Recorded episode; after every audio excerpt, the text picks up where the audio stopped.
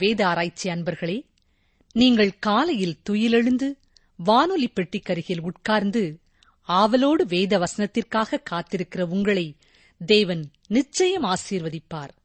உங்கள் இக்கட்டுகளில் இருந்து உங்களை விடுவிப்பார்.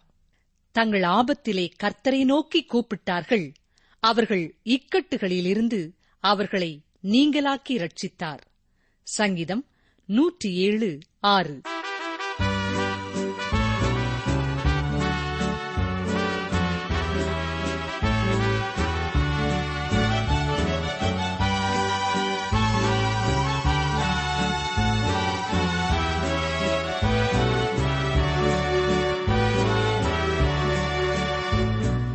ஜெபத்தை கேட்கும் எங்கள் தேவா ஜெபத்தின் வாஞ்சை தந்தருளும். ஜபத்திலேயே தரித்திருந்து ஜபத்தின் மேன்மை காணச் செய்வீர்.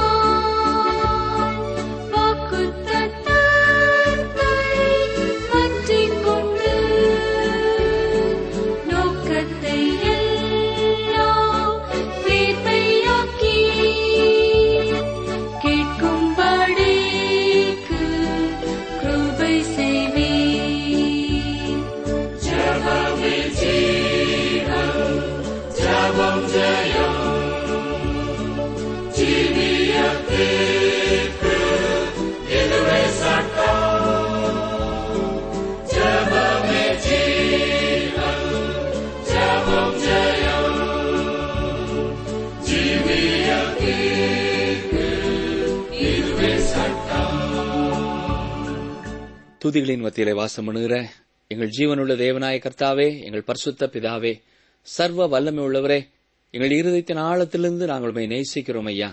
நீர் எங்களுக்காக செய்த மேலான காரியங்களுக்காக உமக்கு ஸ்தோத்திரம் உமக்கு ஸ்தோத்திரம் உமக்கு ஸ்தோத்திரம். எங்கள் பாவங்களுக்கான தண்டனையை இயேசு கிறிஸ்து சுமந்து கொள்ளும்படியாய் நீர் திட்டம் பண்ணினீரே உமக்கு நன்றி செலுத்துகிறோம். இந்த உலகத்தை விட்டு நாங்கள் கடந்து வரும்பொழுது நித்திய நித்தியமாய் மோடு வாழும் ஒரு ஸ்தலத்தை எங்களுக்காக ஆயத்தப்படுத்திக் கொண்டிருக்கிறீரே.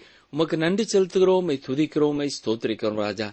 இந்த உலகத்திலே நாங்கள் வாழுகிற காலத்திலே உமக்கு பிரியமான ஒரு வாழ்க்கை வாழ கர்த்தர் தாமே ஒவ்வொரு நாளும் எங்களுக்கு கிருபை தர வேண்டும் என்று சொல்லி நாங்கள் வேண்டிக் கொள்கிறோம். கடந்த நாட்களிலே நீர் எங்கள் ஒவ்வொருவருக்கும் கொடுத்த ஜீவன் சுகம் பலனுக்காக உமக்கு ஸ்தோத்திரம் ஸ்தோத்திரம் ஸ்தோத்திரம். இந்த நிகழ்ச்சிகள் மூலமாய் உடைய வசனங்களை நாங்கள் கேட்க எங்களுக்கு தந்த வாய்ப்புகளுக்காக உமக்கு ஸ்தோத்திரம் ஸ்தோத்திரம் ஸ்தோத்திரம். தகப்பனே இந்த வேளையிலேயும் வசனத்தின்படி வாழ வாஞ்சையாய்.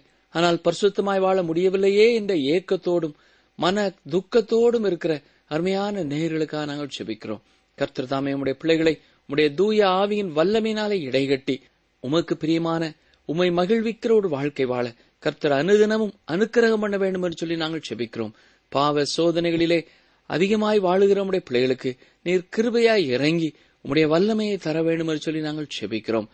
தங்கள் குடும்பத்திலே தாங்கள் மட்டும் ரட்சிக்கப்பட்டிருக்கிறோமே என்ற வேதனையோடு மற்றவர்களும் ரட்சிக்கப்பட வேண்டும்.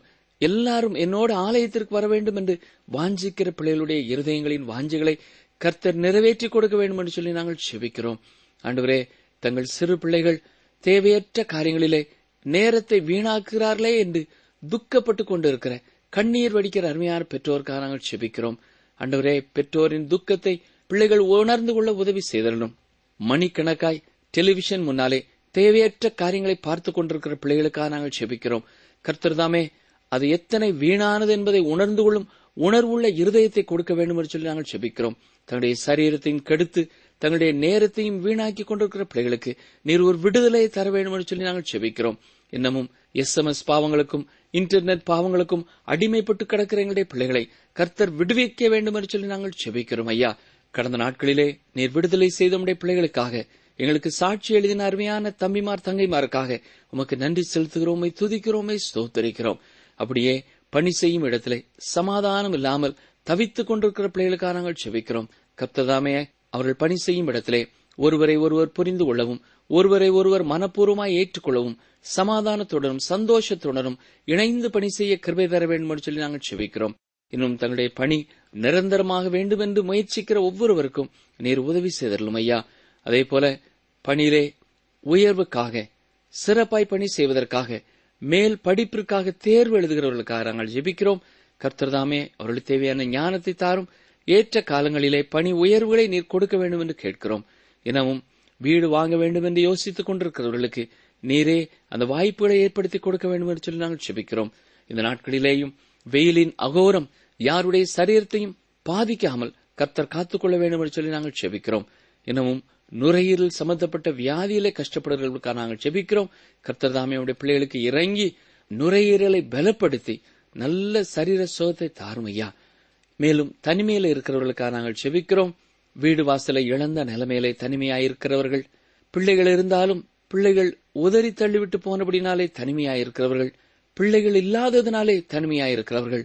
ஒவ்வொருவருக்கும் கர்த்தர் துணையாயிருக்கிறீர் ஐயா. உமக்கு ஸ்தோத்திரம் ஸ்தோத்திரம் ஸ்தோத்திரம். ஒவ்வொரு நாளும் அவர்கள் அனுதின தேவைகளை சந்தித்து உமக்குள்ளே திருப்தியோடு காத்துக்கொள்ள வேண்டும் என்று சொல்லி நாங்கள் செபிக்கிறோம். வேலைக்காக காத்திருக்கிற பிள்ளைகள் லஞ்சம் கொடுக்காமல் அவர்களுக்குரிய வேலை தானாகவே அவருடைய கரங்களிலே வந்து சேர கர்த்தர் இறங்கி உதவி செய்ய வேண்டும் என்று சொல்லி நாங்கள் செபிக்கிறோம். இன்னமும் ராஜா பற்பல விதமான சூழ்நிலைகளிலே இந்த உடைய வார்த்தைகளை கேட்டுக்கொண்டிருக்கிறவர்களுக்காக நாங்கள் வேண்டிக் கொள்கிறோம். குறிப்பாக சிறையில் இருந்து இந்த நிகழ்ச்சியை கேட்டுக்கொண்டிருக்கிறவர்களை கத்தர் ஆசீர்வதித்தரலும். அவர்களோடு இணைந்து சிறைச்சாலையில இருக்கிற ஒவ்வொருவரையும் கத்தர் அறிந்திருக்கிறீர். ஒவ்வொருவருடைய தேவைகளையும் நீர் சந்திக்க வேண்டும் என்று சொல்லி நாங்கள் செபிக்கிறோம். சிறையில் இருந்தாலும் தங்கள் நியாயத்துக்காக தொடர்ந்து போராடி கொண்டிருக்கிற பிள்ளைகளுக்காக நாங்கள் செபிக்கிறோம். கர்த்தர் தாமே எல்லாருடைய கண்களிலே தயவு கிடைக்கவும் அவர்கள் வாழ்க்கையிலே உண்மை நிலைநாட்டப்படவும் கர்த்தர் இறங்கி உதவி செய்ய வேண்டும் என்று சொல்லி நாங்கள் செபிக்கிறோம். இன்றும் எங்கள் ஜெபத்தை கேட்டதற்காக உமக்கு ஸ்தோத்திரம் ஸ்தோத்திரம் ஸ்தோத்திரம். இன்றைக்கும் பல இடங்களிலிருந்து இந்த ஜெப நேரத்திலே பங்கு பெற்றுக் கொண்டிருக்கிற ஒவ்வொருவரையும் ஆசீர்வதித்தரலும் எனக்காக ஜெபிக்கவில்லையே என்ற தேவையோடு யாராவது ஜெபித்துக் கொண்டிருப்பார்கள் என்றால் கர்த்தர் அவர்களது தேவையும் சந்தித்து உமக்குள்ளே அவர்களை திருப்தி உள்ளவர்களாக மன மகிழ்ச்சி உள்ளவர்களாக நீர் மாற்ற வேண்டும் என்று சொல்லி பிரார்த்திக்கிறோம். இந்த வாரத்திலேயும் இந்த நாளிலேயும் தங்கள் பிறந்த நாளையோ தங்கள் திருமண நாளையோ கொண்டாடுகிற ஒவ்வொருவருக்கும் கர்த்தருடைய கிருவை நிறைவாய் தங்கியிருப்பதாக இந்த வாரம் முழுவதும் உம்முடைய மாறாத பிரசனம் எங்களுக்கு போதுமானதா இருக்கட்டும். உம்முடைய மகிமை எப்பொழுதும் எங்களை சூழ்ந்து கொள்ளட்டும். இயேசு கிறிஸ்துவின் நாமத்தினாலே மனத்தாழ்மையோடு வேண்டிக் கொள்கிறோம் பிதாவே. அமேன்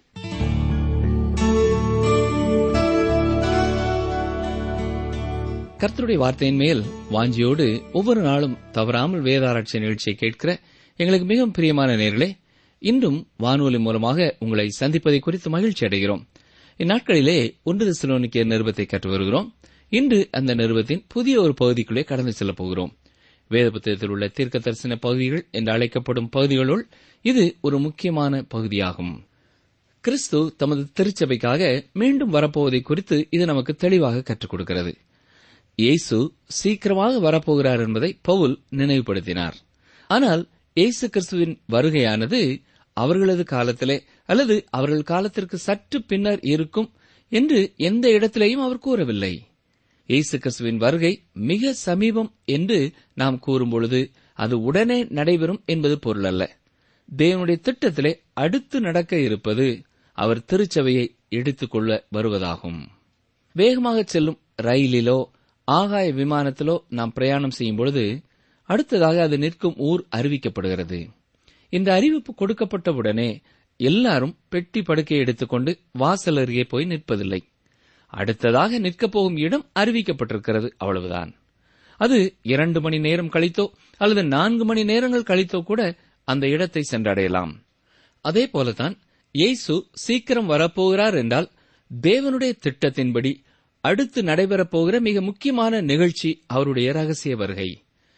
அடுத்த ஊரிலே போய் ரயிலோ ஆகாய விமானமோ நிற்பதற்கும் இயேசு கிறிஸ்துவின் வருகைக்கும் ஒரு வித்தியாசம் இருக்கிறது. ரயிலோ ஆகாய விமானமோ இத்தனை மணி நேரத்திலே இந்த குறிப்பிட்ட இடத்திலே போய் நிற்கும் என்று நாம் கூற முடியும். ஆனால் இயேசுவின் வருகை இந்த நேரத்திலே இருக்கும் என்பதை யாரும் கூற முடியாது. அடுத்த ஐந்து மணி நேரத்திற்குள்ளேயும் அவர் வரலாம். அடுத்த ஐநூறு ஆண்டுகள் தாண்டியும் அவர் வரலாம். நாம் அறிந்திருக்கும் ஒரு உண்மை இயேசு கிறிஸ்துவின் வருகை நிச்சயமாக அடுத்து இடம்பெறப் போகிற ஒரு முக்கியமான நிகழ்வு. மட்டுமல்ல அப்போ சாய் பவுல் சொல்லும் பொழுது தங்கள் காலத்திலே கூட இயேசு மீண்டும் வர முடியும் என்பதை மக்கள் உணர்ந்திருந்தனர். இந்த அடிப்படை சத்தியத்தை அவர்கள் புரிந்து கொள்ள வேண்டும் என்பதற்காகத்தான். ஒன்று சிலோனிக்கேயர் நான்காம் அதிகாரம் பதினைந்தாம் வசனத்திலே சொல்லும் பொழுது கர்த்தருடைய வருகையை முன்னிட்டு நாங்கள் உங்களுக்கு சொல்கிறதாவது கர்த்தருடைய வருகை மட்டும் உயிரோடு இருக்கும் நாம் நித்திரை அடைந்தவர்களுக்கு முந்திக் கொள்வதில்லை என்று கூறியிருக்கிறார். இயேசு அவர்களது வாழ்நாளிலேயே வருவார் என்று உறுதிபட சொல்லவில்லை. வரக்கூடும் என்பதைத்தான் அவர் அறிவித்தார். இந்த உண்மையை மனதிலே கொண்டவராகத்தான் தீத்துவுக்கு அவர் எழுதும் பொழுதும் தீத்து இரண்டாம் அதிகாரம் பதிமூன்றாம் வசனத்திலே நாம் நம்பி இருக்கிற ஆனந்த பாக்கியத்துக்கும் மகா தேவனும் நமது இரட்சகருமாய் இயேசு கிறிஸ்துவனுடைய மகிமையின் பிரசன்னமாகுதலுக்கும் எதிர்பார்த்து கொண்டிருக்கும்படி நமக்கு போதிக்கிறது என்று கூறினார். இயேசு சீக்கிரம் வரப்போகிறார் என்பதை குறித்த தனது கருத்தை வயதான காலத்திலே பவுல் மாற்றிக்கொண்டார் என்று கூறுகிறவர்களும் உண்டு. நாம் நினைவிலே கொள்ள வேண்டிய ஒரு காரியம் தெசலோனிக்கு திருச்சபைக்கு அவர் எழுதிய கடிதம்தான் முதல் முதலிலே அவர் எழுதிய கடிதம். அப்படி என்றால் அப்போ சாய் பவுல் இந்த சத்தியத்தை எப்பொழுதாவது மாற்றி கூறியிருக்கிறாரா? இல்லை. அவர் பிலிப்பியருக்கு தனது கடிதத்தை எழுதும் பொழுது அவர் வயது சென்றவராய் ரோமாபுரியிலே சிறையிலே இருந்தார். அப்பொழுதும் அவர் சொன்ன காரியம் என்ன தெரியுமா? பிலிப்பியர் மூன்றாம் அதிகாரம் இருபதாம் வசனம் நம்முடைய குடியிருப்போ பரலோகத்தில் இருக்கிறது அங்கே இருந்து கர்த்தராயிருக்கிற இயேசு கிறிஸ்து எனும் ரட்சகர் வர எதிர்பார்த்து கொண்டிருக்கிறோம் என்றுதான் கூறினார்.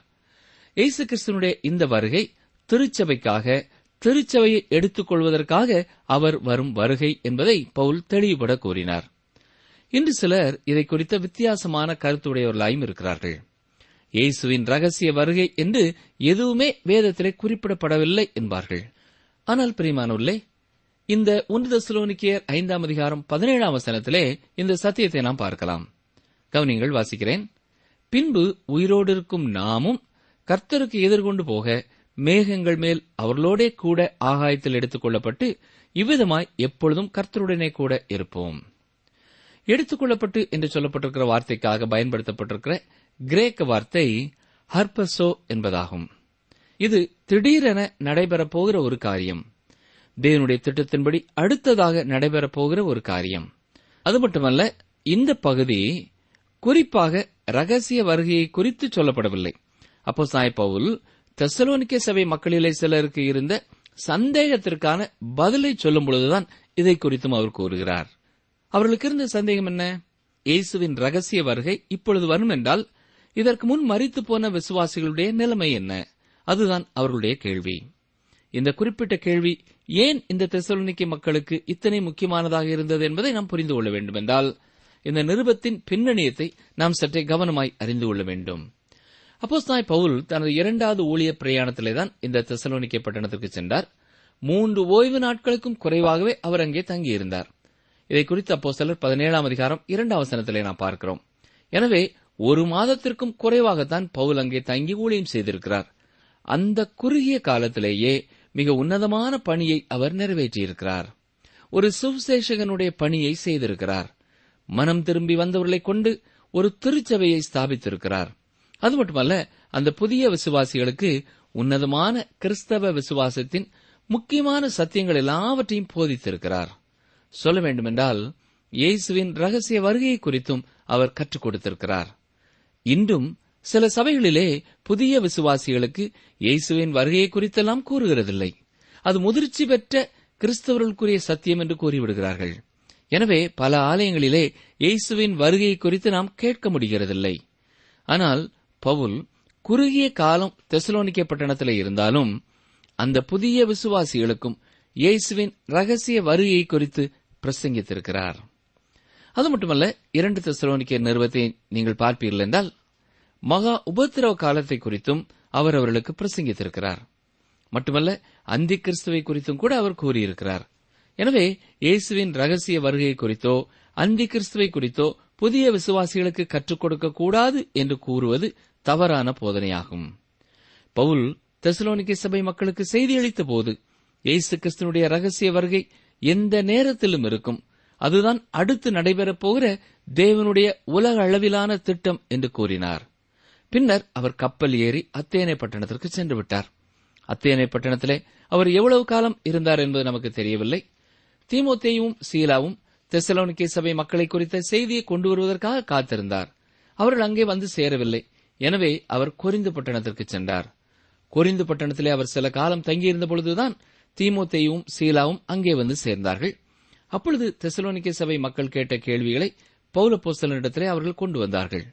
எனவேதான் பவுல் அவர்களுக்கு ஒரு கடிதத்தை எழுதி அவர்களை உற்சாகப்படுத்தி இயேசுவின் ரகசிய வருகை குறித்து அவர்கள் எழுப்பிய கேள்விக்கு பதிலையும் கொடுத்தார். போலபோசலனின் ஊழியத்திற்கு பின்னர் சில விசுவாசிகள் மறித்து போயிருந்தார்கள். அந்த விசுவாசிகளை குறித்து தான் ஜீவனோடு இருந்த விசுவாசிகளுக்கு கேள்விக்குறி எழும்பியது. இயேசு திருச்சபையை எடுத்துக் கொள்ளும்படியாக நடுவானிலை வரும்பொழுது மறித்து போனவர்கள் விட்டுவிடப்பட்டு விடுவார்களோ என்று பயந்தார்கள். இந்த கேள்விக்கான பதிலைத்தான் அங்கே பவுல் எழுதியிருக்கிறார். இதே கேள்வி இன்றும் ஆயிரக்கணக்கான விசுவாசிகளுடைய உள்ளத்திலே இருக்கிறது. இயேசு கிறிஸ்து வருவார் என்று கூறினீர்கள். எத்தனையோ காலங்களாக எங்கள் முன்னோர் விசுவாசிகளாக இருந்தவர்களும் மறித்து போய்விட்டார்களே. அப்படி என்றால் இப்பொழுது இயேசு வரும்பொழுது அவர்கள் நிலைமை என்னாகும்? எத்தனையோ கோடிக்கணக்கான விசுவாசிகள் மறித்து போய்விட்டார்கள். ஒரு சிலரே இப்பொழுது உயிரோடு இருக்கிறார்கள். அவர்களுடைய நிலைமை என்ன? ஆம் பிரியமானவர்களே இயேசு கிறிஸ்து சீக்கிரம் வரப்போகிறார் மீண்டும் வரப்போகிறார். நீங்கள் இந்த நிகழ்ச்சியை கேட்டுக்கொண்டிருக்கும் பொழுது கூட அவர் வந்துவிட முடியும். ஆனால் அதே வேளை இயேசு கிறிஸ்து இந்த ஆண்டு இந்த மாதம் இந்த நேரத்திலேதான் வருவார் என்று கூறுவது அரியீனம். அவர் மீண்டும் இந்த உலகத்திற்கு வரப்போகும் நாளை குறித்தாவது நாளியை குறித்தாவது பிதாவை தவிர வேறு ஒருவருக்கும் தெரியாது என்று கூறியிருக்கிறார். சரி ஒன்று சிலோனிக்கேர் நான்காம் அதிகாரம் பதிமூன்று அவசரத்தை கவனியுங்கள். அன்றியும் சகோதரரே நித்திரை அடைந்தவர்களின் நிமித்தம் நீங்கள் நம்பிக்கையற்றவர்களான மற்றவர்களைப் போல துக்கித்து அறிவில்லாதிருக்க எனக்கு மனதில்லை. நீங்கள் அறிவில்லாதிருக்க எனக்கு மனதில்லை என்கிறார். பவுல் குறிந்து சபைக்கு எழுதிய நிருபத்தை படிக்கும் பொழுது இதை குறித்தும் நாம் பார்த்தோம். இவ்வாறு கூறும்பொழுது உண்மையாகவே அவர்கள் சில காரியங்களை குறித்து அறிவில்லாதவர்களாக இருந்தார்கள் என்பது தெரிய வருகிறது. இதை குறித்து அவர் எரிச்சலோடு கூறவில்லை மிக மரியாதையோடு கூட அதை கூறுகிறார். சரீர பிரகாரமாக மறித்து போனவர்களை குறித்து பவுல் இங்கே குறிப்பிடுகிறார். இது மனிதனுடைய ஆத்மாவை குறித்து கூறவில்லை. ஏனென்றால் மனிதனுடைய ஆத்மா மறிக்கிறதில்லை சரீர மரணத்தை குறித்து சொல்லும் பொழுது நித்திரை என்று கூறப்படுகிறது. ஏன் அவ்வாறு கூறப்படுகிறது? முதலாவது மரணத்திற்கும் நித்திரைக்கும் இடையிலே ஒரு ஒற்றுமை காணப்படுகிறது. தூங்கிக் கொண்டிருக்கிற ஒருவருடைய சரீரமும் மறித்து போன ஒருவருடைய சரீரமும் பார்ப்பதற்கு ஒன்று போல காணப்படுகிறது.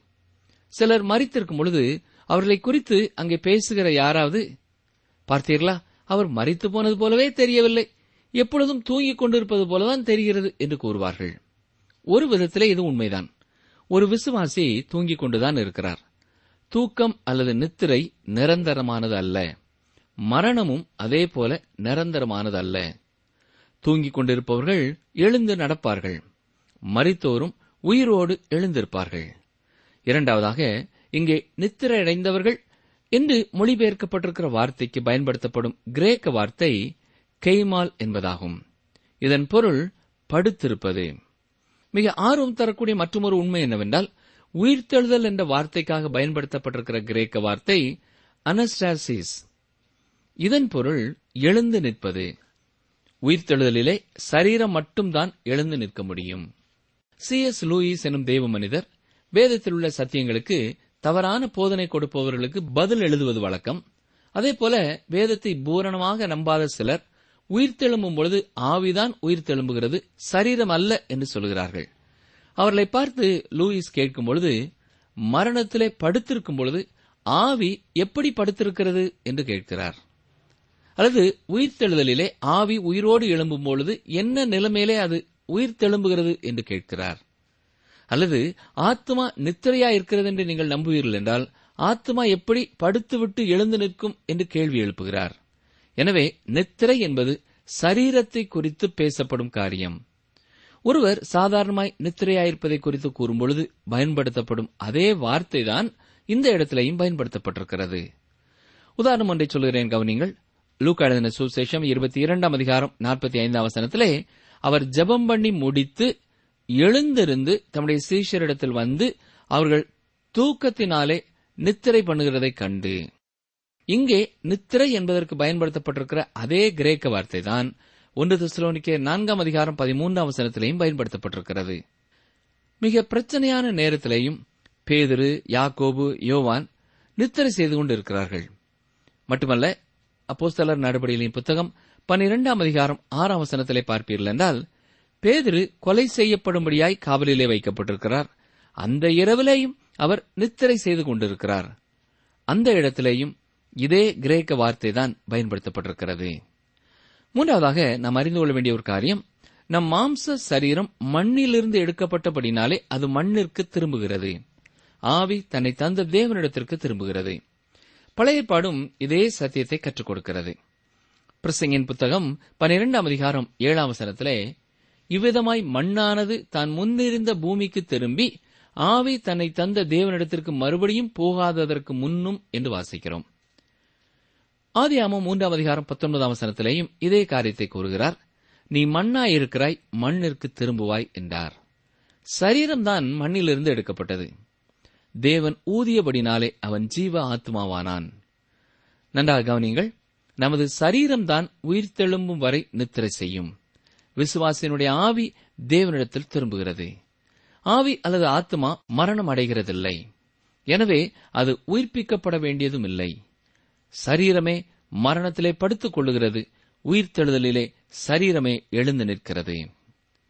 இரண்டு குழந்தையர் ஐந்தாம் அதிகாரம் எட்டாம் வசனத்திலே நாம் தைரியமாகவே இருந்து இந்த தேகத்தை விட்டு குடி போகவும் கர்த்தரிடத்தில் குடியிருக்கவும் அதிகமாய் விரும்புகிறோம் என்பதிலிருந்து தெளிவாகிறது. சரீரம் ஒரு பலவீனமான ஒரு கூடாரம். எனவே தற்காலிகமாக மரணத்தினாலே தள்ளி வைக்கப்படுகிறது. இரண்டு குழந்தையர் ஐந்தாம் அதிகாரம் முதலாம் வசனம். பூமிக்குரிய கூடாரமாகிய நம்முடைய வீடு அழிந்து போனாலும் தேவனால் கட்டப்பட்ட கைவேலை இல்லாத நித்திய வீடு பரலோகத்திலே நமக்கு உண்டென்று அறிந்திருக்கிறோம். இங்கே கூடாரம் என்று பயன்படுத்தப்பட்டிருக்கிற வார்த்தைக்கு பயன்படுத்தப்பட்டிருக்கிற கிரேக்க வார்த்தை ஸ்கீனாஸ் என்பதாகும். இதுதான் கூடாரம் என்பது. நாம் வசிக்கும் சரீரம் கூடாரமாய் இருக்கிறது. பிரியமானவர்களே நீங்கள் குடியிருக்கும் வீடு ஒருவேளை ஐந்து லட்சம் பத்து லட்சம் ரூபாய் மதிப்புள்ளதாய் இருக்கலாம். ஆனால் உண்மையாகவே நீங்கள் குடியிருக்கும் ஒரு இடம் ஒரு சிறிய கூடாரம்தான். தேவன் நம் ஒவ்வொருவரையும் ஒரு சிறிய கூடாரத்திற்குள்ளே வைத்திருக்கிறார். வெளியே பார்ப்பதற்கு ஒவ்வொருவரும் வித்தியாசமான வீடுகளிலே குடியிருக்கிறதா இருந்தாலும் நாம் அனைவருமே ஒரே விதமான கூடாரத்திற்குள்ளேதான் இருக்கிறோம். மட்டுமல்ல நம் சரீரத்திலே உள்ள எல்லா ரசாயன பொருட்களுக்கும் விலை போடுவோம் என்றால் அது இருநூறு ரூபாய்க்குத்தான் தேரும். எந்த வினாடியிலேயும் நம் சரீரமாய கூடாரம் கீழே தள்ளப்பட முடியும். எத்தனை விபத்துகளை குறித்து கேள்விப்படுகிறோம் இல்லையா? சரீரம் அப்படியே முற்றிலும் அழிந்து போய்விடுகிறது. இரண்டு குழந்தையர் ஐந்தாம் அதிகாரம் இரண்டாம் வசனத்தை பாருங்கள். ஏனெனில் இந்த கூடாரத்திலே நாம் தவித்து நம்முடைய பரம வாசஸ்தலத்தை தரித்துக் கொள்ள மிகவும் வாஞ்சிய உள்ளவர்களாய் இருக்கிறோம்.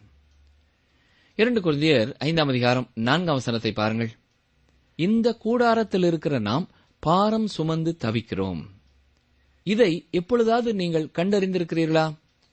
ஒரு பெரிய தேசத்தை ஆளுகை செய்த ஒருவர் வயதான காலத்திலே ஓய்வு பெற்று வீட்டிலே இருக்கும் பொழுது அவரை பார்க்க ஒருவர் வந்தார். ஐயா நீங்கள் எப்படி இருக்கிறீர்கள்? என்று கேட்டார். அதற்கு அவர் சொன்ன பதில் என்ன தெரியுமா?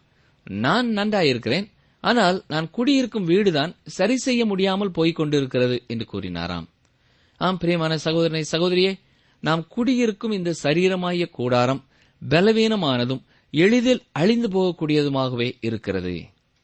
நாம் இளைஞர்களாய் இருக்கும் பொழுது எவ்வளவு உயரமான கட்டிடங்களாய் இருந்தாலும் இரண்டு படிக்கட்டு மூன்று படிக்கட்டு என்று தாவி தாவி கடந்து செல்வோம். ஆனால் வயதாகும் பொழுது ஒவ்வொரு படிக்கட்டாய் நின்று ஏறி இறங்க வேண்டியதாய் இருக்கிறது. அப்பொழுது நம்மை அறியாமல் நாம் தவிக்கிறோம் முணங்குகிறோம். இதுதான் பவுல் சொல்லும் பொழுது நம்முடைய சரீரத்திலே பாரம் சுமந்து தவிக்கிறோம் என்கிறார். இந்த நம்முடைய வயதான பழைய சரீரம் கல்லறையிலே வைக்கப்பட போகிறது.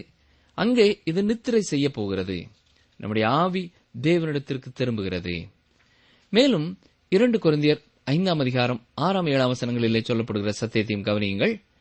நாம் தரிசித்து நடவாமல் விசுவாசித்து நடக்கிறோம். இந்த தேகத்தில் குடியிருக்கையில் கர்த்தரிடத்தில் குடியிராதவர்களாய் இருக்கிறோம் என்று அறிந்தும் எப்பொழுதும் தைரியமாய் இருக்கிறோம். நிகழ்ச்சி கேட்டுக்கொண்டிருக்கிற எங்களுக்கு அருமையான சகோதரனை சகோதரியே இந்த சத்தியங்களை குறித்து தொடர்ந்து நாம் அடுத்த நிகழ்ச்சியிலையும் சிந்திக்கப் போகிறோம்.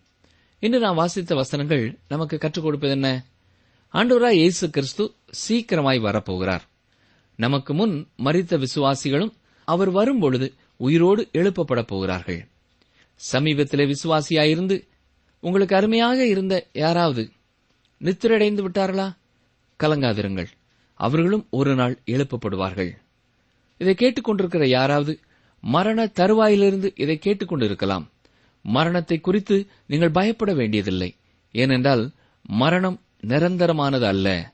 இயேசு கிறிஸ்து வரும்பொழுது நாம் உயிரோடு நம்முடைய சரீரத்தோடு எழுப்பப்படுவோம். நம்முடைய ஆத்மா இப்பொழுது அழிந்து போகப் போகிறதில்லை. அது தந்த தேவனிடத்திற்கு திரும்பி போகிறது.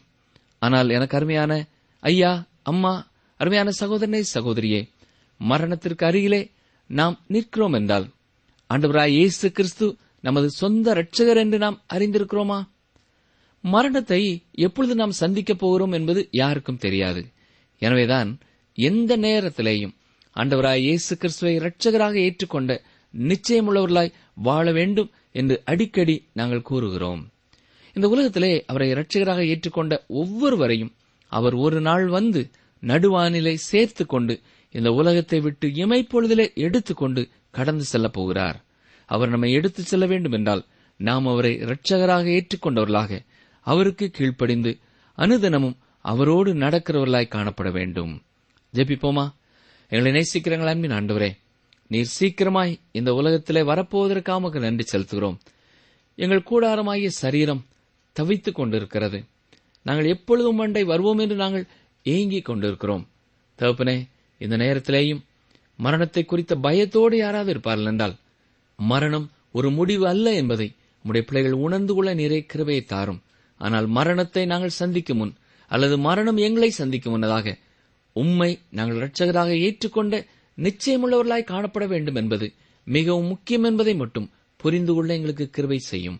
தொடர்ந்து எங்களோடு பேசும் எந்த நேரத்திலே எங்களுடைய மரணம் வந்தாலும் அல்லது எந்த நேரத்திலே நம்முடைய வருகை இருந்தாலும் நாங்கள் உம்மோடு நித்திய நித்தியமாய் வாழத்தக்கதான கிருவையை இந்த நிகழ்ச்சியை இப்பொழுது கேட்டுக்கொண்டிருக்கிற ஒவ்வொருவருக்கும் கட்டளையிட்டருளும். ஏசு ரட்சகரின் வல்லமையுள்ள நாமத்தினாலே மனத்தாழ்மையோடு கேட்கிறோம் பிதாவே. ஆமேன்.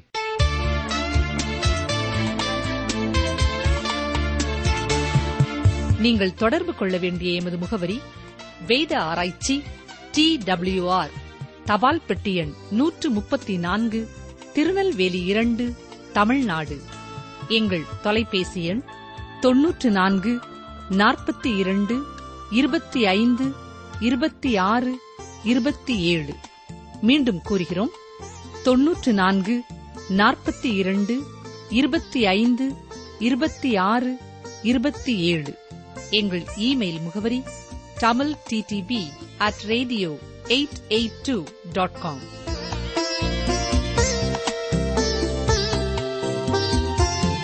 என் தேவன் தம்முடைய ஐஸ்வர்யத்தின் படி உங்கள் குறைவை எல்லாம் கிறிஸ்து இயேசுவுக்குள் மகிமையிலே நிறைவாக்குவார். பிலிப்பியர் நான்கு பத்தொன்பது.